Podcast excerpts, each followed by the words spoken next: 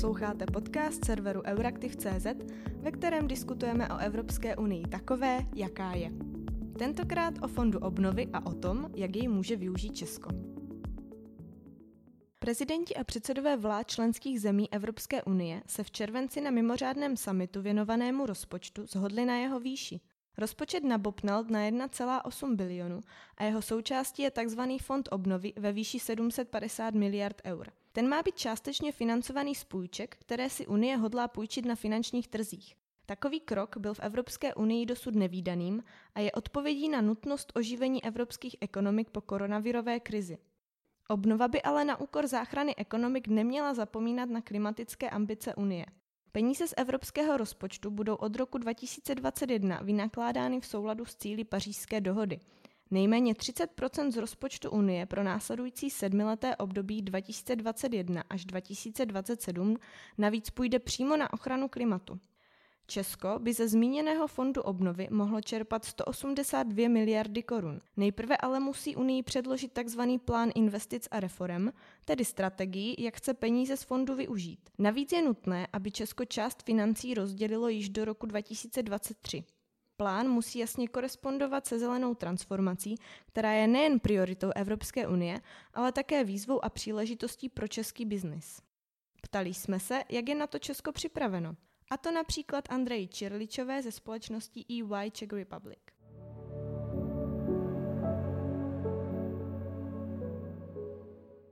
Je v Česku pro zelené investice prostor? Domnívám se, že ano, na základě analýzy, kterou jsme vlastně eh, provedli v rámci společné iniciativy s Evropskou nadací pro klima, eh, jsme zmapovali to české prostředí a vytipovali jsme více než 70 projektů s tím, že do toho konečného seznamu tisíce zelených projektů pro celou Evropu se dostalo 54. Jsou to projekty, které by měly být připraveny pro implementaci v následujících dvou letech a vlastně finanční náklady, respektive investice, které tyto e, projekty vyžadují, přesahují nebo dosahují nějakých 7 miliard s tím, že jsem si vědoma toho, že některé projekty vlastně ty investice mají na plánované na delší časové období, to znamená asi těch 7 miliard bychom nedosáhli, ale jsou tam velmi zajímavé projekty a co je důležité si říci, že my jsme nebyli schopni Eh, zmapovat úplně všechny projekty, které existují. To znamená, říkáme, že třeba jsme zmapovali eh, jenom eh, desetiprocentní zlomek všech projektů, které třeba jsou v nějakém stádiu přípravy. Mohla byste uvést příklad takového projektu, který má výjimečný přínos? Jeden z mých oblíbených projektů a jakože vlastně všech těch 54 projektů vnímám jako velmi povedené a i z toho důvodu se dostali na ten seznam, eh, tak jako projekt, který eh, je velmi integrovaný, to znamená eh, snaží se být velmi pokrokový a dívat se do budoucnosti nejenom z pohledu toho, co je možné dnes, je eh, projekt eh, chytré čtvrti eh, města Židlochovice Líchy, kde vlastně opravdu se bere ehm, ten, ten projekt ehm, zahrnuje různé oblasti ehm, života ve čtvrti, ať už se bavíme o energetice, odpadech, vodním hospodářství eh, a eh, používá eh, moderní technologie k tomu, aby ty oblasti propojil. A to je vlastně si myslím ta budoucnost, co potřebujeme od projektů.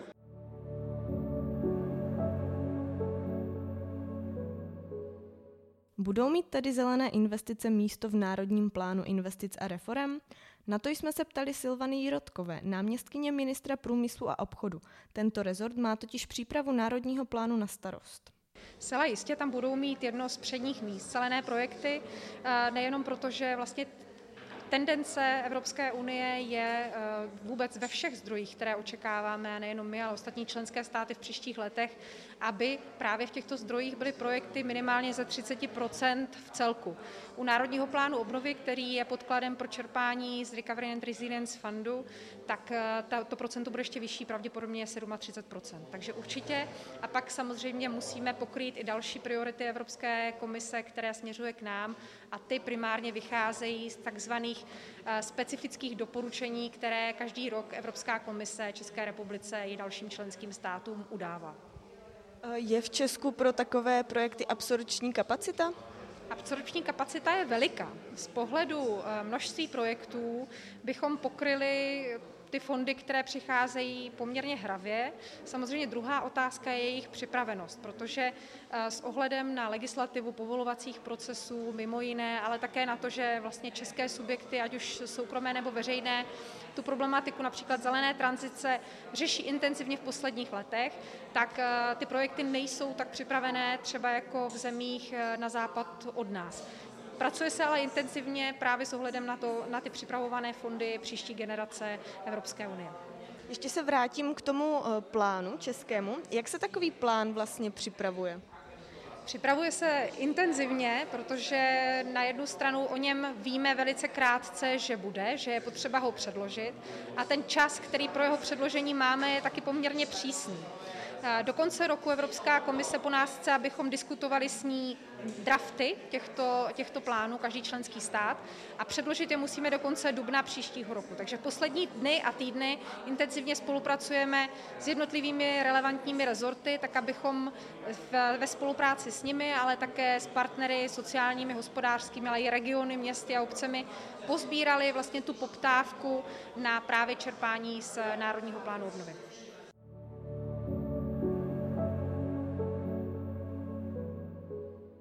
Velké environmentální ambice má v Česku například Praha. Jak chce město konkrétně přispět k ochraně životního prostředí, nám popsal Martin Bursík, předseda Rady hlavního města Prahy pro udržitelnou energii a klima.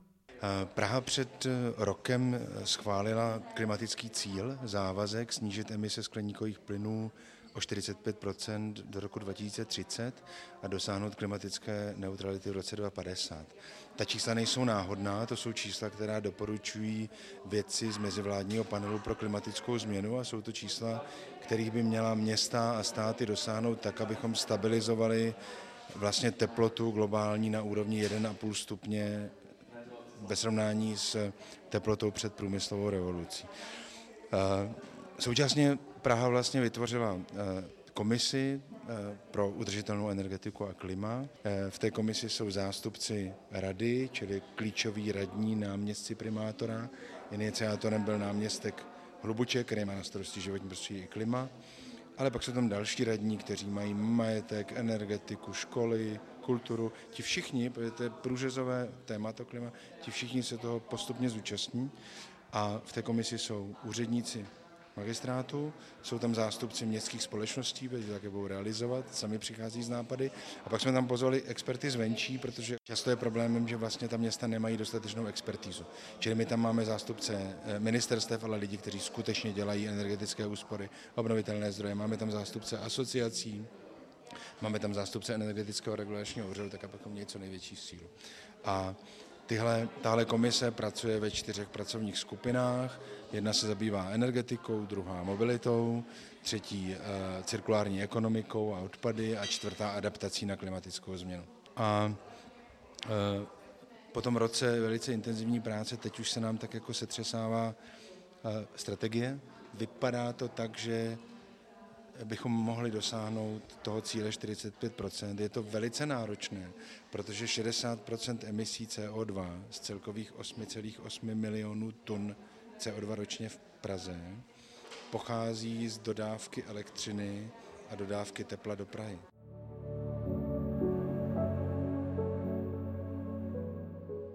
Kromě toho chce Praha spolu s hlavními městy zemí Vyšegrádu, tedy Slovenska, Polska a Maďarska, získat přímé financování z Evropské unie, a to právě například na zelené projekty.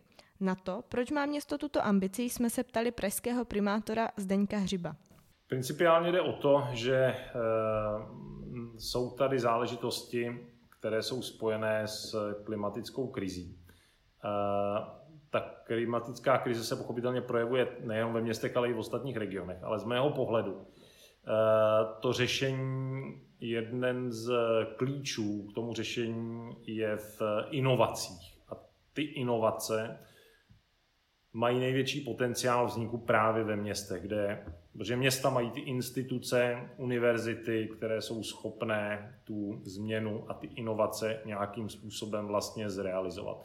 To znamená, z tohohle důvodu, z mého pohledu by bylo vhodné, aby Evropská unie vnímala tento fakt a skutečně města podpořila v té zelené obnově po covidu, která bude klást důraz i na inovace jako takové. A tu zelenou obnovu a podporu tomu European Green Deal eh, jsme vlastně deklarovali i v otevřeném dopise Evropské radě, eh, taky v dopise pro kancléřku Merkel v souvislosti s německým předsednictvím EU. Protože eh, ten, ta podstata je, aby skutečně ty potřebné investice spojené s nápravou těch ekonomických důsledků covidu vlastně zároveň přispěli k překonávání výzev souvisejících s eh, klimatickou změnou. A druhá věc je, že z mého pohledu tím, že by došlo u aspoň části těch zdrojů k eh, vynechání té národní obálky, vynechání vlastně té jedné úrovně navíc, tak by se Evropská unie mohla dostat vlastně i blíž k občanům touhle cestou. E, protože Eh, jak říkají někteří mý kolegové starostové, eh, budoucnost spočívá ve městech, nikoli ve státech. Pakt eh, svobodných měst je hodně o sdílení zkušeností, ne teda jen uvnitř České republiky, ale, ale vlastně uvnitř nejenom TV 4. Ta platforma je otevřená, takže tam se můžou připojit další města, které sdílí ty naše hodnoty a, a chtějí také sdílet ty zkušenosti, nebo i instituce, nejenom města. Minimálně velká část starostů eh, z těch eh, hlavních měst V4 je i reprezentanty svých regionů ve výboru regionů. Eh, jsem tam já, je tam i Rafal Třaškovský například, takže samozřejmě ano, to je další platforma, kde bychom chtěli usilovat o podporu pro naše návrhy. Ještě je tady platforma Eurocities, kde je Rafal Třeškovský v boardu a to je pochopitelně také platforma, kde hm, chceme tahle témata uh, nějakým způsobem tlačit do popředí.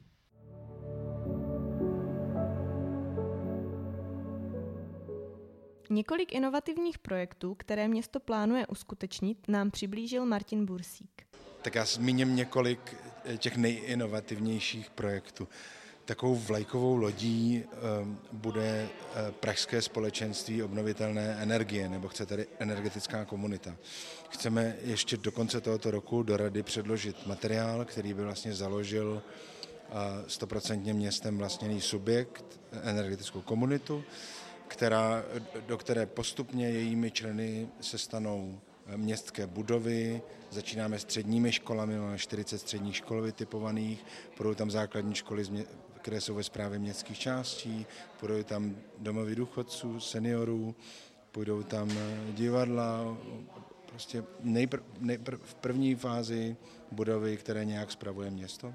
A pak ale to otevřeme i fyzickým osobám, malým středním podnikatelům Podstata bude v tom, že eh, nainstalujeme fotovoltaiku, to pražské společenství nainstaluje fotovoltaiku a vlastně ten uživatel ušetří nějakých 30-40% elektřiny, čili se mu to projeví na snížení nákladů na elektřinu ale zároveň ten přebytek nebude prodávat standardně obchodníkovi za ceny, které teď jsou na trhu, ale prodá je Praze. Praha udělá dlouhodobý kontrakt s tím společenstvím a tím si bude Praha ozeleňovat vlastně tu svojí, to své portfolio elektřiny a zároveň by těm členům té komunity nabídla, že doplní tu elektřinu, který potřebují zvenčí, zelenou elektřinou, která ale nebude jenom na bázi certifikátu, že se někde spáruje již vyrobená elektřina, ale bude to z nových instalací. Čili právě bude poptávat i nové instalace fotovoltaiky, ale i dalších technologií obnovitelných zdrojů.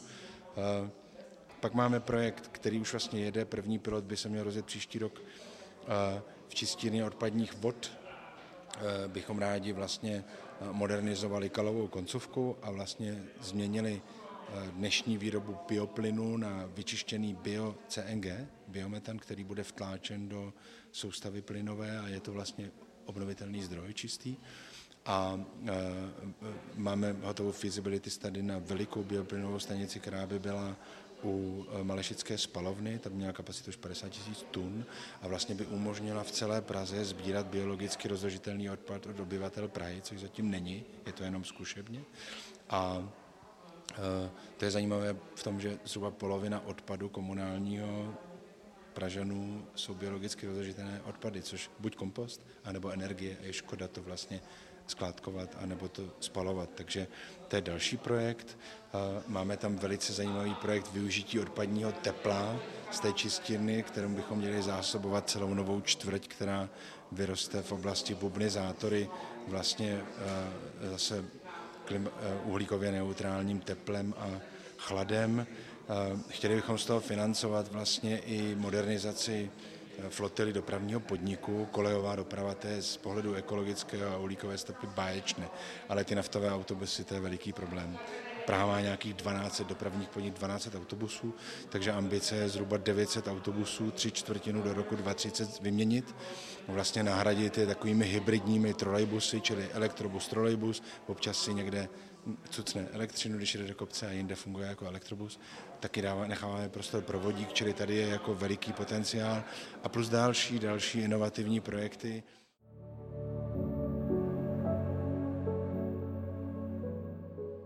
Zelená transformace však není jen o snižování emisí. Projekty se mohou zaměřit také na renovaci budov. Na to, jak si v Evropě stojí český sektor budov, jsme se ptali Petra Holuba z organizace Šance pro budovy.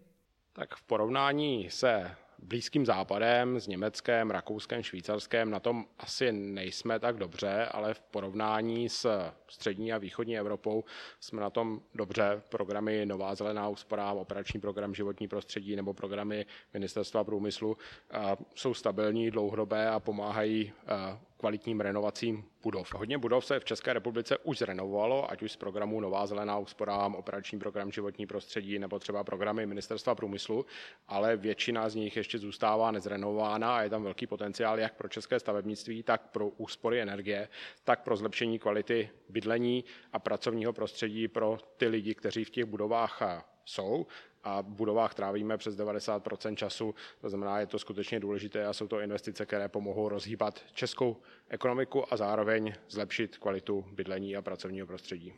Do sektoru budov je potřeba nainvestovat přes 600 miliard korun mezi lety 2021 a 2030 a je velkou otázkou, jaké finanční zdroje využít.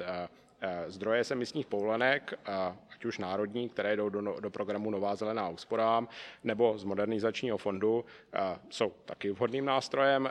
Evropské fondy, jako jsou strukturální investiční fondy, operační programy, tak právě fond obnovy jsou další možnosti a je potřeba ty fondy nakombinovat tak, aby pro želatele v České republice, pro vlastníka budovy se program tvářil jako jeden s jednou, s jednou známkou, s jedním labelem, ale byl financovaný z různých zdrojů, tak jak se to dokáže na úrovni státní zprávy poskládat. Redakce Euraktiv.cz se s vámi pro tentokrát loučí. Naslyšenou za týden. Děkujeme, že nás posloucháte. Nezapomeňte nás také sledovat na sociálních sítích, Soundcloudu a v podcastových aplikacích.